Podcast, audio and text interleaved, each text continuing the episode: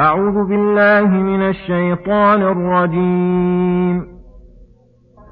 يوصيكم الله في أولادكم للذكر مثل حظ الأنثيين، فإن كن نساء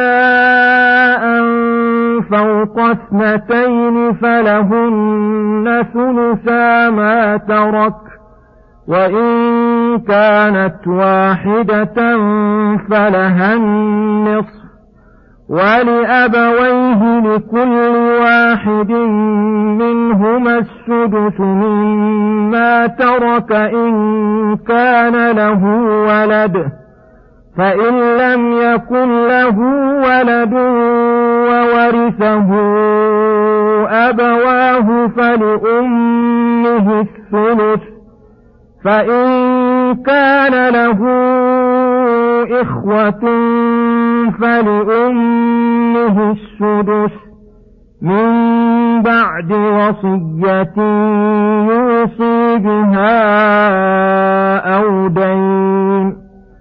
آباؤكم وأبناؤكم لا تدرون أيهم أقرب لكم نفعا، فريضة من الله، إن الله كان عليما حكيما.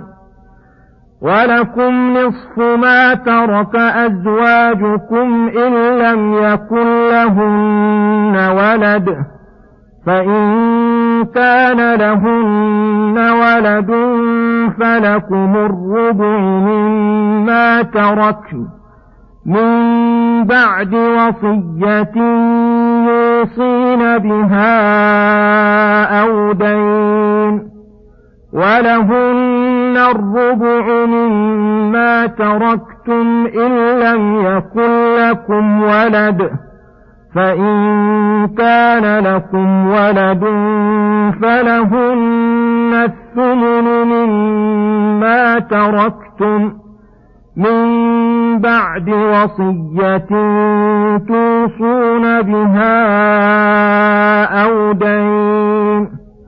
وإن كان رجل يورث كلالة أو امرأة وله أخ أو أخت فلكل واحد منهما السدس، فإن كانوا أكثر أكثر من ذلك فهم شركاء في الثلث من بعد وصية يوصى بها أو دين غير مضار، وصية من الله، والله عليم حليم.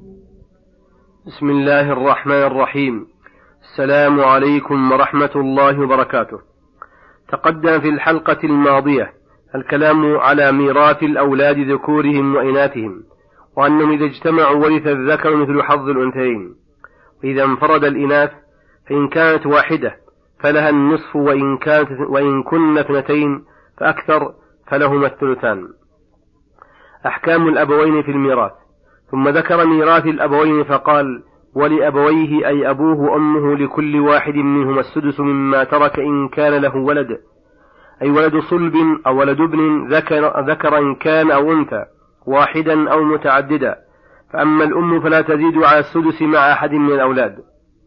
أحكام الأب في الميراث.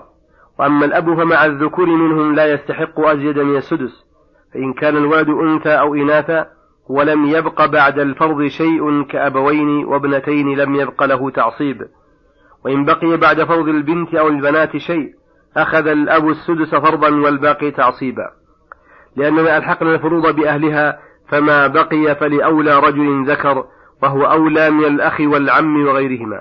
فإن لم يكن له ولد وورثه أبواه فلأمه الثلث، أي والباقي للأب، لأنه أضاف المال إلى الأب والأم إضافة واحدة، ثم قدر نصيب الأم، فدل ذلك على أن الباقي للأب وعلم من ذلك أن الأب مع عدم الأولاد لا فرض له، بل يرث تعصيبا المال كله أو ما أبقت الفروض، ولكن لو وجد مع الأبوين أحد الزوجين ويعبر عنهما بالعمريتين فإن الزوج أو الزوجة يأخذ فرضه ثم تأخذ الأم ثلث الباقي والأب الباقي.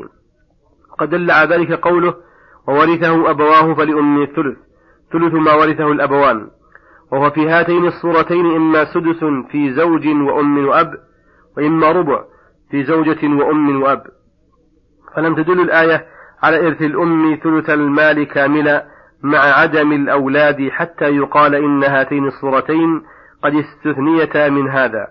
ويوضح ذلك أن الذي يأخذه الزوج أو الزوجة بمنزلة ما يأخذه الغرماء، فيكون من رأس المال والباقي بين الأبوين، ولأن لو أعطينا الأم ثلث المال لزم زيادتها على الأب في مسألة الزوج، أو أخذ الأب في مسألة الزوجة زيادة عنها نصف السدس، وهذا لا نظير له، فإن المعهود مساواتها للأب أو أخذه ضعف ما تأخذه الأم. فإن كان له إخوة فلأم السدس، أشقاء أو لأب أو لأم، ذكورا أو إناثا، وارثين أو محجوبين بالأب أو الجد. لكن قد يقال ليس ظاهر قوله فإن كان له إخوة شاملا لغير الوارثين، بدليل عدم تناولها للمحجوب بالنصف، فعلى هذا لا يحجبها عن الثلث من الإخوة إلا الإخوة الوارثون. ويؤيده أن الحكمة في حجبهم لها عن الثلث لأجل أن يتوفر لهم شيء من المال، وهو معدوم والله أعلم، ولكن يشرط كونهم اثنين فأكثر. ويشكل على ذلك إتيان لفظ الإخوة بلفظ الجمع، وأجيب عن ذلك بأن المقصود مجرد التعدد لا الجمع، ويصدق ذلك باثنين، وقد يطلق الجمع ويراد باثنان، كما في قوله تعالى عن داود وسليمان وكنا لحكمهم شاهدين. فقال في الإخوة للأم وإن كان رجل يورث كلالة أو امرأة وله أخ أو أخت فلكل واحد منهما السدس، فإن كانوا أكثر من ذلك فهم شركاء في الثلث. فأطلق لفظ الجمع والمراد به اثنان فأكثر بالإجماع، فعلى هذا لو خلف أما وأبا وإخوة كان للأم السدس والباقي للأب، فحجبوها عن الثلث مع حجب الأب إياهم إلا على الاحتمال الآخر، فإن للأم الثلث والباقي للأب. ثم قال تعالى من بعد وصية يوصى بها أو دين، أي هذه الفروض والأنصباء والمواريث إنما ترد وتستحق بعد نزع الديون التي على الميت لله أو للآدميين، وبعد الوصايا التي قد أوصى الميت بها بعد موته، فالباقي عن ذلك هو التركة التي يستحقها الورثة. وقدم الوصية مع أنها مؤخرة عن الدين الاهتمام بشأنها لكون إخراجها شاقا عن الورثة، وإلا فالديون مقدمة عليها وتكون من رأس المال. وأما الوصية فإنها تصح من الثلث فأقل للأجنبي الذي هو غير وارث، وأما غير ذلك فلا ينفذ إلا بإجازة الورثة. قال تعالى آباؤكم وأبناؤكم لا تدرون أيهما أقرب لكم نفعا، فلو رد تقدير الإرث إلى عقولكم واختياركم لحصل من الضرر ما الله به عليم، لنقص العقول وعدم معرفتها بما هو اللائق والأحسن في كل زمان ومكان، فلا يدرون أي الأولاد أو الوالدين أنفع لهم وأقرب لحصول مقاصدهم الدينية والدنيوية، فريضة من الله إن الله كان عليما حكيما، أي فرضها الله الذي قد أحاط بكل شيء علما، وأحكم ما شرعه وقدر ما قدره على أحسن تقدير لا تستطيع العقول أن تقترح مثل أحكام الصالحة الموافقة لكل زمان ومكان وحال. حكم الزوج والزوجات في الميراث. ثم قال تعالى ولكم أيها الأزواج نصف ما ترك أزواجكم إن لم يكن لهن ولد، فإن كان لهن ولد فلكم الربع مما تركن من بعد وصية يوصين بها أو دين، ولهن الربع مما تركتم إن لم يكن لكم ولد، فإن كان لكم ولد فلهن الثمن مما تركتم من بعد وصية توصون بها أو دين. ويدخل في مسمى الولد المشروط وجوده أو عدمه ولد الصلب أو ولد الابن الذكر والأنثى الواحد والمتعدد الذي من الزوج أو من غيره، ويخرج عنه ولد البنات إجماعا.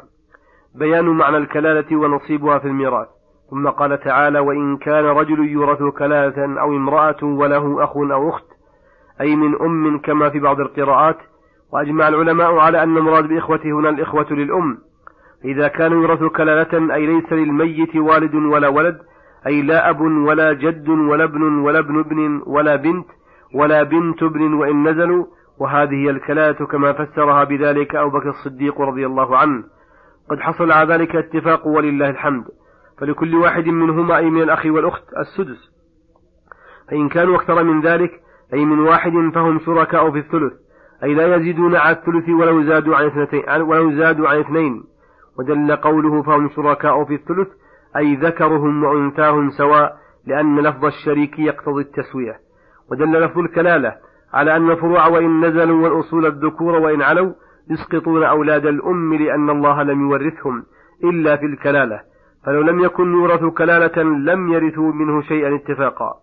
ودل قوله فهم شركاء في الثلث أن الإخوة الأشقاء يسقطون في المسألة المسماة بالحمارية، وهي زوج وأم وإخوة أشقاء، وللزوج النصف وللأم السدس وللإخوة, وللإخوة للأم الثلث، ويسقط الأشقاء لأن الله أضاف الثلث للإخوة من الأم، فلو شاركهم الأشقاء لكان جمعا لما فرق الله حكمه. وأيضا فإن الإخوة للأم أصحاب فروض والأشقاء عصبات، قد قال النبي صلى الله عليه وسلم: ألحقوا الفرائض بأهلها فما بقي فلأولى رجل ذكر. والفروض هم الذين قدر الله أنصباءهم، ففي هذه المسألة لا يبقى بعدهم شيء فيسقط الأشقاء، وهذا هو الصواب في ذلك. وما ميراث الإخوة والأخوات الأشقاء أو لأب فمذكور في قوله: يستفتون فقل الله يفتيكم في الكلالة الآية.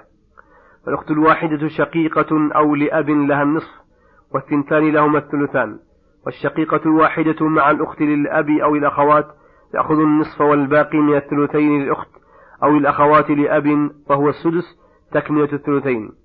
إذا استغرقت الشقيقات الثلثين تسقط الأخوات للأب كما تقدم في البنات وبنات الابن. وإن كان الإخوة رجالا ونساء فللذكر مثل حظ الأنثيين. وصلى الله وسلم على نبينا محمد وعلى آله وصحبه أجمعين، وإلى الحلقة القادمة غدا إن شاء الله، والسلام عليكم ورحمة الله وبركاته.